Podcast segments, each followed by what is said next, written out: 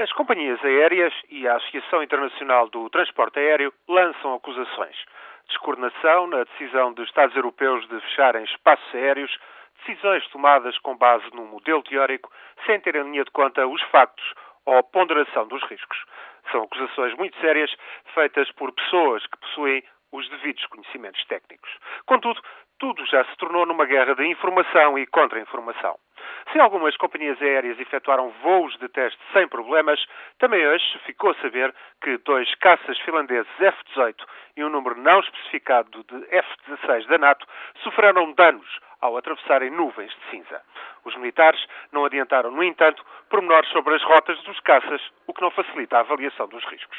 Depois, os cientistas dos Institutos de Observação de Cinzas Vulcânicos que têm um bom registro de prevenção, têm defendido as suas estimativas sobre o risco que representam as emissões do vulcão islandês e ninguém apresenta dados, os tais dados, para os contradizer.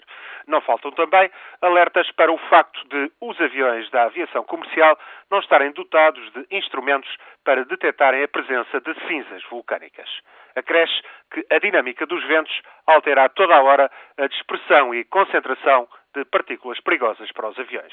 O que acontece quando um avião de passageiros atravessa uma nuvem com alta concentração de cinzas vulcânicas é bem sabido. Basta o caso do Boeing 747 da companhia holandesa KLM, que em 1989 se ia despinhando no Alasca e sofreu danos gravíssimos. Nesta crise, há já mesmo casos de pura demagogia, quando, por exemplo, o presidente de uma companhia alemã, a Air Berlin, acusou o Instituto de Meteorologia do país de nem sequer ter lançado balões para medir as concentrações de CISA e limitar-se assim a usar modelos matemáticos de cálculo. Esqueceu-se, no entanto, de um pequeno pormenor.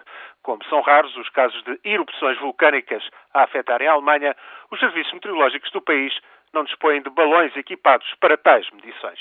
Restam, pois, as projeções por computador. Por aqui se vê como muito do que afirma gente altamente responsável é altamente irresponsável. A situação é dramática, insustentável para as companhias aéreas e afeta muitos setores económicos. Por isso, outra guerra está já à vista quanto às ajudas que os Estados europeus possam conceder à indústria aérea e depois virá logo na piugada o setor do turismo. Só essa compita pelas ajudas financeiras anima também muita de tanta acusação a cientistas e autoridades aéreas por parte das empresas de aviação. Tudo é dramático e imponderável, mas desde já há demasiadas afirmações excessivamente controversas por parte de pessoas com grandes responsabilidades. Algumas rotas poderão eventualmente ser reabertas, mas outras terão de permanecer fechadas. Tudo depende das emissões de cinzas e dos ventos. O resto é demagogia e há, de facto, demasiada demagogia no ar.